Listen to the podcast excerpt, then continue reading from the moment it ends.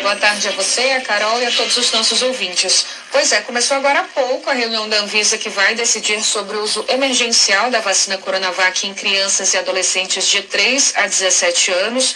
O pedido da diminuição da faixa etária foi feito pelo Instituto Butantan em 30 de julho, mas até o momento a única vacina que pode ser usada em adolescentes de 12 a 17 anos no Brasil é a da Pfizer. Neste momento, o gerente geral de medicamentos e produtos biológicos, Gustavo Mendes, faz a apresentação do parecer da área técnica sobre o pedido do Butantan.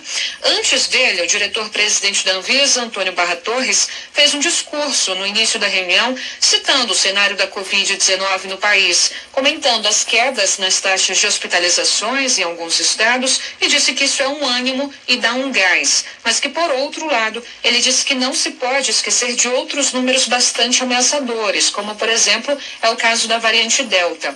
Antônio Barra Torres citou que a variante não apresenta letalidade elevada, mas sim uma taxa de contágio elevada, capaz, segundo ele, de colocar mais uma vez sistemas de saúde de joelhos. Ele também citou casos em que países como, por exemplo, Israel, que vacinaram grande parte da população, eh, estão vendo de novo fantasmas da pandemia tomar forças por causa dessa variante. Ele também reiterou que não é hora de relaxamento e sim de atenção.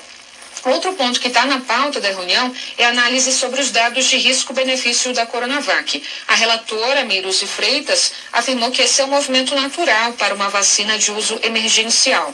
Agora, Bocardi, há uma possibilidade de que nessa parte da reunião possa ser discutido também a aplicação da terceira dose da vacina Coronavac contra a Covid. Esse tema já tem sido discutido entre o Ministério, a Anvisa e os estados. Inclusive, alguns estados já deram início ao estudo sobre a terceira dose do imunizante. A expectativa do Ministério da Saúde é que essa terceira dose seja aplicada apenas em uma parte da população e até como você comentou hoje, inclusive mais cedo, o ministro da Saúde, Marcelo Queiroga, falou que a aplicação da terceira dose deve começar por idosos e profissionais de saúde. Mas como a reunião aqui da Anvisa ainda está acontecendo, eu volto assim que a gente tiver mais informações. No card.